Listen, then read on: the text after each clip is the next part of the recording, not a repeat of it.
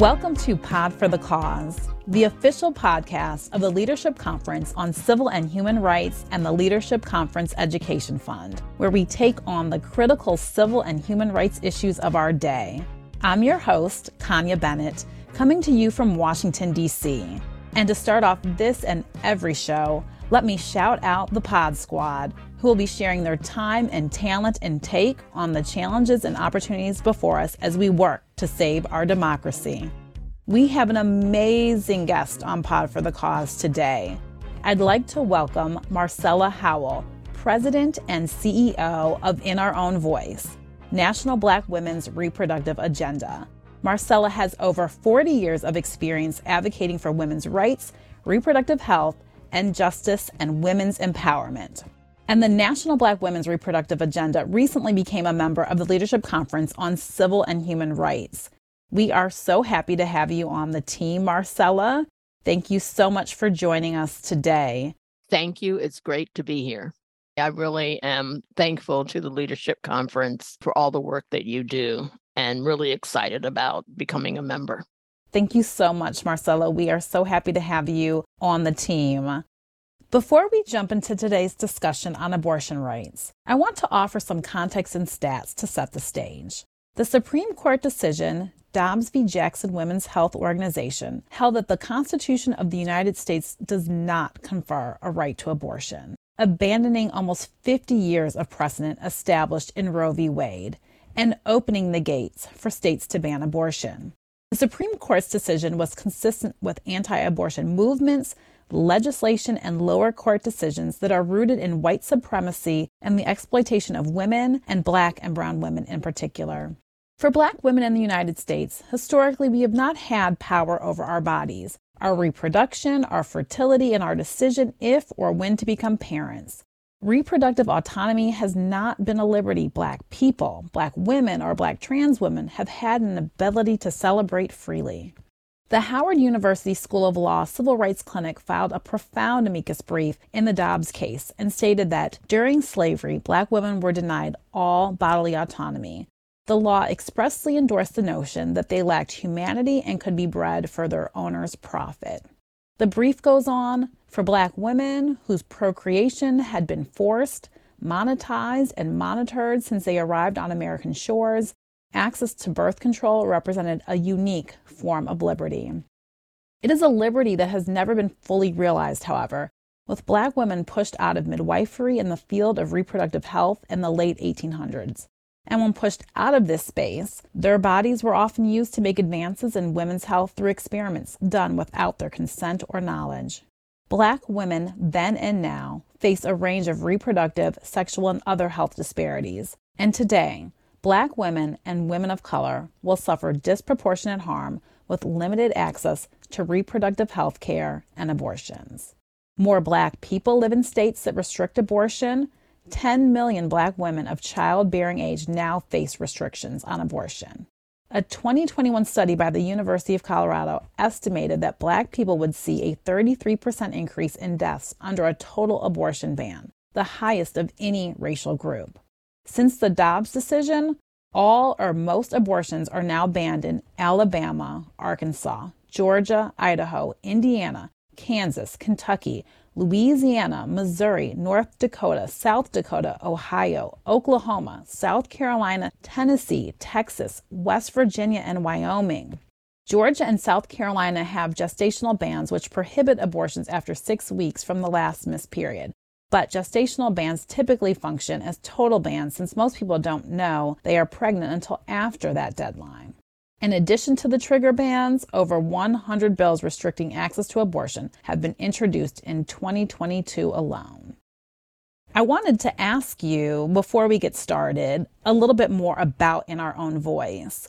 It's a national state partnership focused on lifting up the voices of Black women leaders at the national and regional levels in our fight to secure reproductive justice for all women, femmes, and girls. Can you talk a little bit more about that partnership for those in our audience who may just be getting to know you? The partnership is with eight Black women's reproductive justice organizations Black Women for Wellness in California, New Voices for Reproductive Justice in Ohio and Pennsylvania, Sister Love in Georgia, Spark Reproductive Justice Now in Georgia, Sister Reach in Tennessee, the Afiya Center in Texas, and Women with a Vision in Louisiana, and then Black Women's Health Imperative, which is a national organization. Thank you, Marcela. We appreciate all of the work that this collective is doing, and we really do have our work cut out for us. Let's go to the Dobbs decision, this moment that we're in, and let's talk about where we are, this aftermath. Did this decision come as a surprise to you? Talk to us about that. Actually, it did not come as a surprise to me. We could see it coming we knew that once we got these conservative members of the Supreme Court in place, Kavanaugh, Gorsuch, and then, of course, Amy Coney Barrett, we knew that there were going to be a number of rights that would be overturned by this conservative majority. The Dobbs decision was one that we expected, at least Black RJ organizations expected it. We had been having conversations several years ago about what to expect if indeed Donald Trump got elected and therefore also had the ability to name members of the Supreme Court and what that would mean for Black women and their families. So we had been talking about that already. It's the legal experts, I think, who really didn't think that the Supreme Court would overturn Roe because of its historical human rights value to it. And the fact that it was, you know, they were literally taking rights away and overturning almost 50 years of precedent. The advocates in us knew it was coming the legal resources in us basically didn't think that the court would quite go that far. And of course, they did. And so now we are faced with states overturning their laws and putting into place abortion bans or very heavy restrictions We've got Lindsey Graham introducing a national ban, which, of course, the members of Congress, of the conservative members, said they were not going to do, that they were just putting this back into the state's hands. We also expected that that was going to happen, a national ban. So we've got all of those things in play right now. Now that the advocates and the litigators have this decision and obviously now need to proceed on one accord, right, to figure out how we move forward. You talked about Senator Graham offering a national ban on abortion. Certainly, we know what the states are doing. They are pushing forward their own bans. So, let me ask you sort of where do we push to try to restore this right to abortion? And how do we do it especially given that the socioeconomic status of those seeking abortion varies across the board. And so we want to ensure that folks who need access get the access that they need, not based on a particular state they live in, and certainly not based on the ways in which they can circumvent a national ban should there become one. The reality is is that we've got an emergency piece in place that we need to make sure that people who need access to abortion services are able to access them. That means in states where there is an outright ban, people need to be able to travel to other states where abortion is still legal. It means we need to make sure abortion funds are fully funded in order to provide those funds.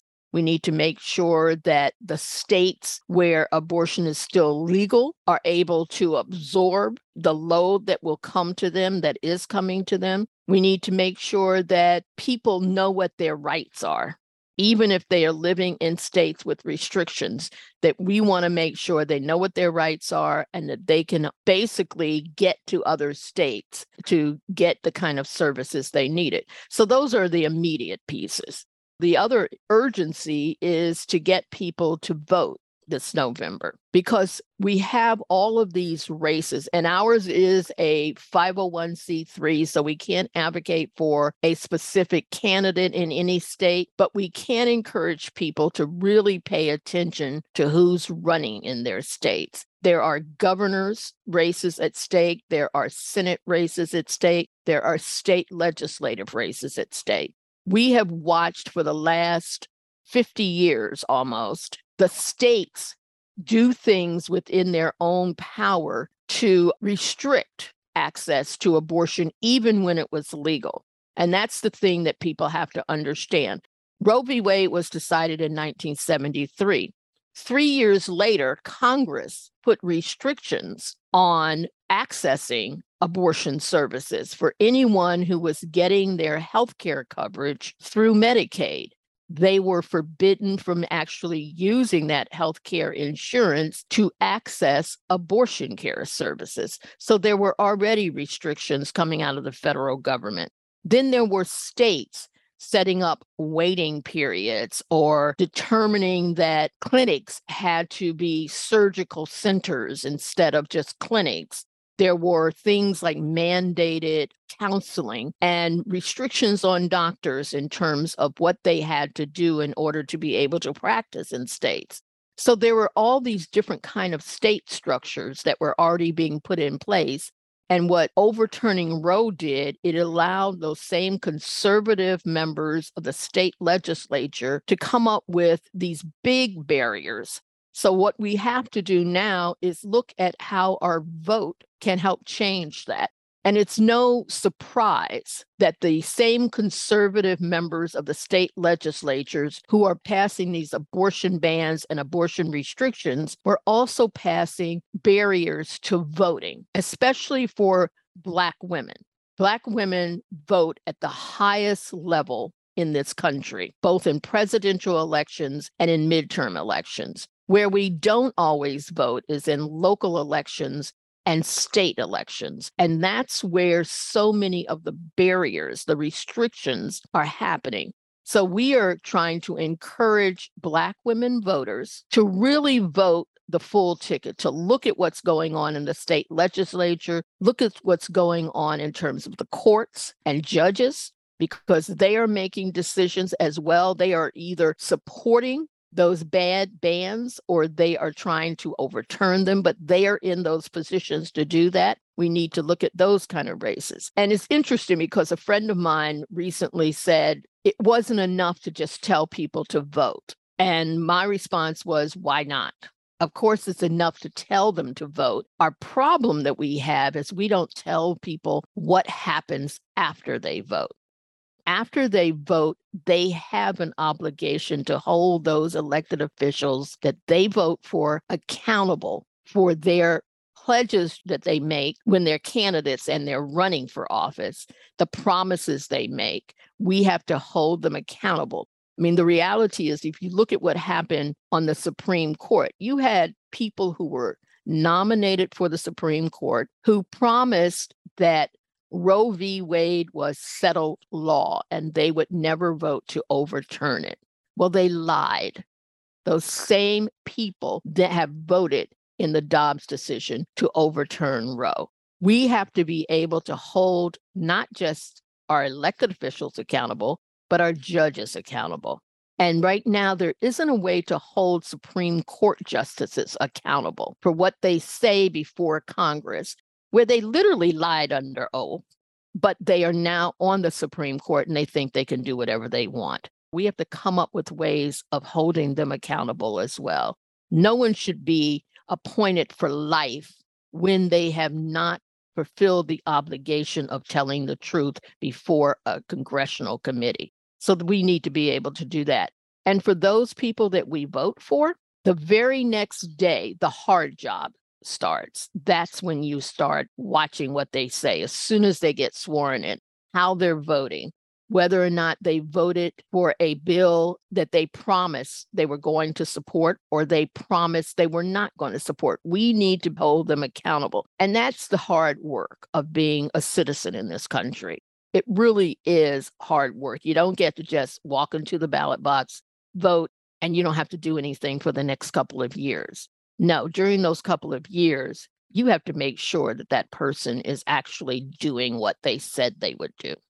Absolutely, Marcela. I am so happy that you made that connection between this fight around abortion rights and voting. You are absolutely right. And right to encourage folks to turn out and vote, vote the whole ballot. And understand and appreciate that those folks who we are sending to office, right, they are responsible not just for the laws that get passed, they are often responsible for making appointments to these courts that ultimately determine the constitutionality of the laws that they have passed. And you are right to stress the need to then hold electeds accountable from the moment they get into office we need to continue our engagement. It is not just enough to install people based on commitments they made on the campaign trail. We have to make sure that we are in their district offices, that we are in those town halls, that we are showing up and reminding them of the policies that they committed to and the policies that we elected them to then carry out once installed in office. So, yes, we are about 30 days out, just over 30 days out from the midterm elections. And it is critical that folks show up and cast that ballot.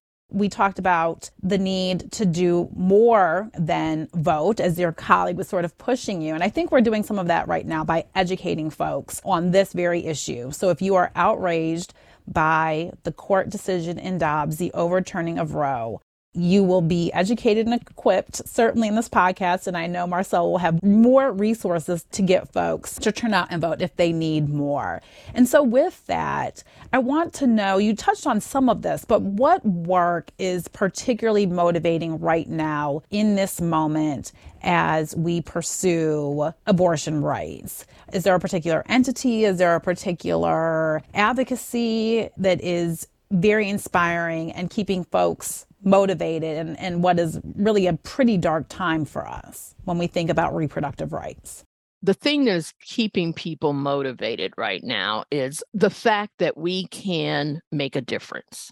We're clear that our vote does make a difference. We do a lot of polling of Black women voters. And one of the things that we did is we polled people right after the 2020 election and we talked to them about whether they thought their vote really counted. We saw Black women who were saying that they thought that Black women voters had the power to change elections, that we had the power to be able to determine who took office in this country, both at a national level and at a state level. And they saw that in the 2020 election as people started moving into the primaries of the presidential election, we saw what happened in South Carolina. Black women turned out in large numbers and voted for Joe Biden. That put him on the trajectory of becoming president because it was our votes that counted in terms of getting him elected over a Donald Trump getting him and Kamala Harris elected, it was Black women's votes that really were a big issue in that. We see ourselves as a powerful force, and conservative politicians see Black women's votes as a powerful force. So these voting restrictions that are being put in place are targeted at Black communities, counties that are predominantly Black, so that they are making it harder one of the things that we tell people in our work, we have a program called I Am a Voter, which does exactly what I was saying. It tells people that they must vote. Being a voter, once you are registered to vote and you vote, it means that you are now a lifelong voter. You know, those little stickers that they give you when you go to the polls and you vote and it says, I voted. Well, I hate those stickers because those stickers they imply that your vote is all you have to do. That you need to do. Sure. They imply that, okay, I voted. And, you know, and I've been in line. I remember when Barack Obama was running the first time, and there was a line at my polling place for people who were trying to get in to vote for the first Black president.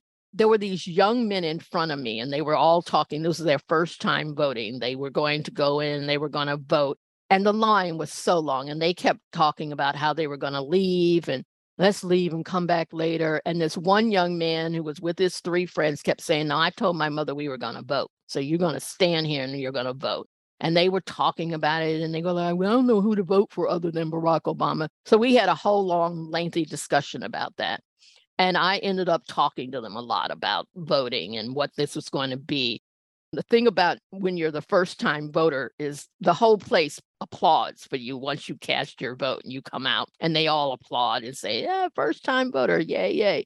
they were in front of me again as we were leaving and we were getting those little stickers. And one of the guys said, Oh God, now we voted. We can go home again. And I go, Well, actually, there's a mayoral election coming up. They all looked at me and go, What? And I said, Well, you're going to have to vote in that too. And the one young man goes, Well, my mother didn't tell me I had to vote again. And I'm going, Yes, you have to vote in this one too. And I wrote it down on a piece of paper, one of the pieces of paper that they had that had the ballot, telling them when that mayoral election was. And I said, and you have to vote on that. And they go, Oh, you know, we have to do this all the time. And I go, Yes, you have to do this all the time. That's part of what being a voter is. And I don't know if they voted in the mayoral election. I have no clue. But I watched their faces as they went, First, they were disappointed, like, we got to vote again. And then they were kind of ecstatic, like, well, my vote's going to count again. Okay, I can do that. So we'll just all come together and vote again. So it's that kind of enthusiasm that we have to implant in our young voters to let them know that their vote does mean something and that they need to come out each time and voice their opinion because those local elections are the ones that impact their lives the most. They are the ones that will dictate whether their neighborhood gets good city services, whether the housing is good, whether they have a representative on the city council or in the mayor's office who actually pays attention to them. Those are the kinds of things that we need to instill in people. We used to teach students about civics. We don't do that anymore. So it has to come from somewhere else. It needs to come from our churches and our community centers and our parents. But we need to instill in them how important it is that we as Black people vote, that that is something that so many people died for and are still dying for and are being prevented from voting because of what conservatives think they can do and what this court may do in a decision that is coming up, you know, in Milligan, that we need to make sure that that doesn't happen anymore, that people understand that we fought for our right to vote and we will continue to fight for our right to vote because we know it impacts our personal lives and the lives of our families. That's right, Marcela. And I suspect that you made a pretty compelling and convincing case to those young men. I suspect they went and voted in that mayoral race. I know that my colleagues are going to be pleased at all the dots you are connecting here, really making the point that our vote matters on a range of issues and that these issues it's all intersectional and we are talking abortion rights, but we also should talk about Black women's health as a whole in this context. And we know that the maternal death rate of Black women is nearly four times that of white women and 10 to 17 times worse in some states. And so, what effect will these abortion restrictions have on Black women's health as a whole? Let us talk about that for a little bit. Well, we know that when you force people to carry a pregnancy to term, you put their health at jeopardy. You put their economic well being at jeopardy. The reason that Black women fought so hard to be able to make their own decisions about their bodies is it wasn't just about abortion rights. It was also about the right to have children because at the time when white women were fighting so hard to have access to abortion, Black women were fighting hard not to be sterilized by the state, not to have people telling them that they would take care of them while they were in labor, only to find out later that they had been sterilized. It is our right to make a decision about when and if we start a family. And so when you talk to Black women about that, about being able to make the decision for yourself as a personal decision, you get overwhelming support from Black women that they believe that even women who say that they are very religious will say the right to make that decision should be mine. It is mm. not the role of a politician. It is not the role of a Supreme Court justice to make that decision for me. The idea that we now have states essentially forcing women to carry pregnancies to term, which is what this means, also puts their health in jeopardy. I remember not too long ago, one of the US senators from Louisiana was talking about maternal health in his state. And he said 33% of our population are Black.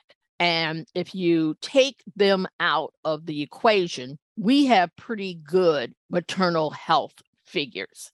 So, which means he was essentially saying Black women don't matter in my state, at least not to me.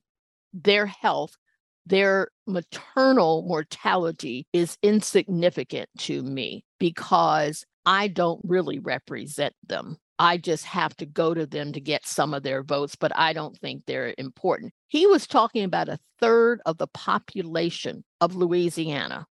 And he thought it was no big thing because he was worried about maternal health numbers and he only wanted to count the white women in the state because they had better maternal health numbers and therefore made the state not look like it was as backward as it was in terms of providing the kind of prenatal care and postnatal care that Black women need in order to be able to have healthy pregnancies and then live beyond that. And that's the thing about Black maternal mortality. They don't really know for sure exactly why the numbers are so high, but I suspect it is the medical profession and how they are treated and the stress that goes with being a Black woman in this country and the kind of stress. Like we've asked questions in our polling about what are all the issues that you consider when you're thinking about having a family or expanding your family.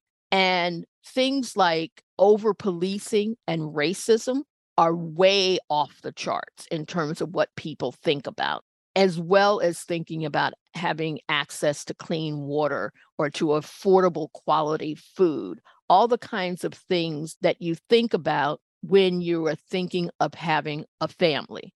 Not just healthcare insurance or money in the bank, but all the other kind of things that so many white people in our country take for granted. Access to affordable quality food because there aren't food chains in a lot of Black communities. Access to clean water. 33% of the people that we polled said that they've had brown water coming out of their faucets. It's not just Flint, Michigan. And we've seen in Flint, Michigan, the judge recently just dismissed all the cases against these state officials who basically didn't care whether or not people of Flint got clean water. All of those kind of issues are state and local issues, and our votes must count on those kind of things. Yes, thank you so much for capturing that context, that history, it's disturbing and troubling, but not surprising when you consider the ways in which Black people, Black women in particular, have been marginalized in our society, the ways in which we've never really had control over our bodies. That has often largely been dictated by the state. And as you described, the circumstances that we find ourselves navigating in community, you touched on police violence, you touched on lack of access to clean water, a lack of access to proper food and nutrition. That is how we get here. That is how we get to a place where you have electeds being dismissive of our health generally, our maternal health, Black women's maternal health specifically. I want to talk now about another constituency that is impacted by this denied access to abortion. So we know that pregnancy does not just happen to cisgender women. It's a possibility for all people who can get pregnant. And abortion bans are also going to impact the LGBTQ community. Can you talk a little bit about that? Pregnanting people, people who basically can get pregnant and carry a pregnancy to term or terminate the pregnancy, are faced with a different kind of discrimination because very few doctors actually treat trans people. They don't know what to do with them if you look at the kind of attack on abortion, the abortion bans, the attack on voting rights, the third attack that happens is the attack on trans people. You see these same conservative members passing laws. Now, they will disguise them as parental rights, and they basically are attacking the rights of parents to make life affirming decisions about their children who believe that they are trans and who will be trans and are getting services to basically balance out the hormones that they need in order to really have their gender identity affirmed. And what we have is conservative legislators who are saying, you don't get to do that. We're going to stop you from doing it. We're going to have you investigate it. Parents, investigate it if you are allowing your children to get these hormone treatments, or if you've already had those hormone treatments and you are a trans person, we're going to prevent you from getting the kind of services you need. Those are the things that, if you look at them, it's this little group of issues that these conservatives believe spark their base into deciding that they like these laws, these anti laws, anti abortion services, anti voting laws, anti trans laws, and that they believe that they are culture war issues. What they are ignoring in all of this is that they are ignoring people, real human beings. These are attacks on human rights of people in this society, in this country, who have as many rights as they have. Instead, they are attacking those rights because they see this as galvanizing their conservative base. And when you think about it, they attack these rights from a religious perspective. And you go, I'm sorry, I don't know many Christians who are that hateful that they think that they should be attacking other human beings in this way. And that's really what this is about. It's targeting women targeting trans people, targeting Black people for voting. All of this is about saying there's us over here in one corner, and then there's you people. And as a you people, I object to that. I object to people who couch this hatred in religious terms because there's nothing Christian about what they're doing. And we should call them out on that. I don't understand Christian fundamentalists who think that this is okay. This somehow is reflected in their religion. It's not. And it shouldn't be. And it most definitely shouldn't be reflected in their morality. Thank you, Marcela, for making those important points. I want to make sure that after this great conversation that we've just had, and I know folks are going to be inspired and motivated to show up not only to the polls, right, but to join us in this fight to resecure our reproductive rights. I want to make sure that folks know how to stay connected with you, stay connected within our voice. Please let folks know how they can join in this effort, join in this movement and if there are other calls to action that they should heed in addition to showing up in November at the polls. Well, they can reach us on our website. They can go on our website and sign up for our alerts, our newsletter. Our website is www.blackrj.org. They can follow us on social media at Black Women's RJ. And they can also go on a site that we have that's called blackwomen.vote, where there is a map of the United States. They can click on their state and find out all the information about the voting laws in their state that's the other thing that we do is we want to make sure people know what those voting restrictions are. We want to make sure that people have looked to make sure that they are registered still. Even if they have voted in the past there are a number of states that try to purge black voters from their voting rolls. So you mm. need to make sure that you are a registered voter still as you go into this election cycle do not make the assumption that you are because you may show up on election day and your name's not there. So you can click on your state, it'll take you to a page where you can actually put in your name and your address, and it'll tell you if you are still registered to vote in your state. And I really, really encourage people, especially in the southern states, to do that because that's where the voter purging happens a lot.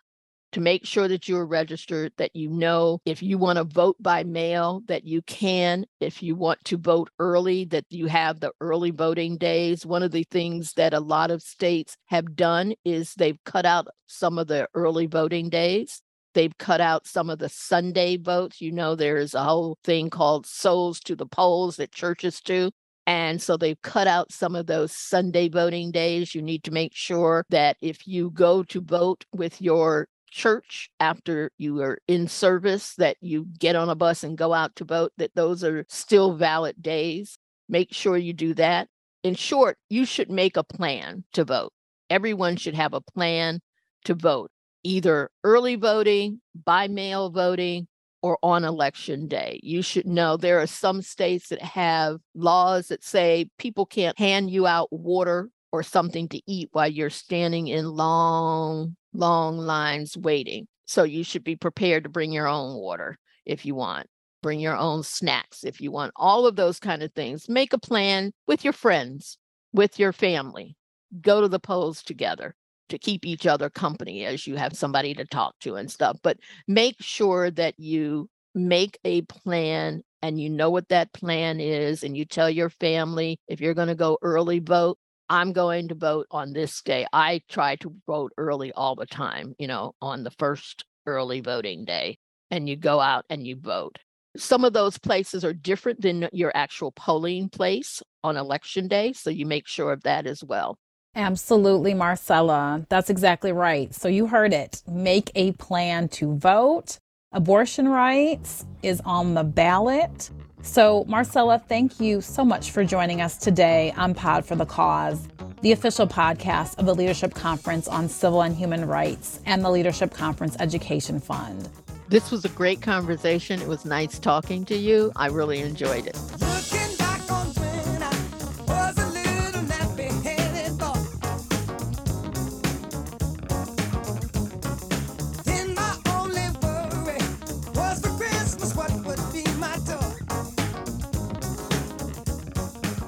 For more information on the Leadership Conference, please visit civilrights.org. And to connect with us, hit us up on Instagram and Twitter at civilrights.org.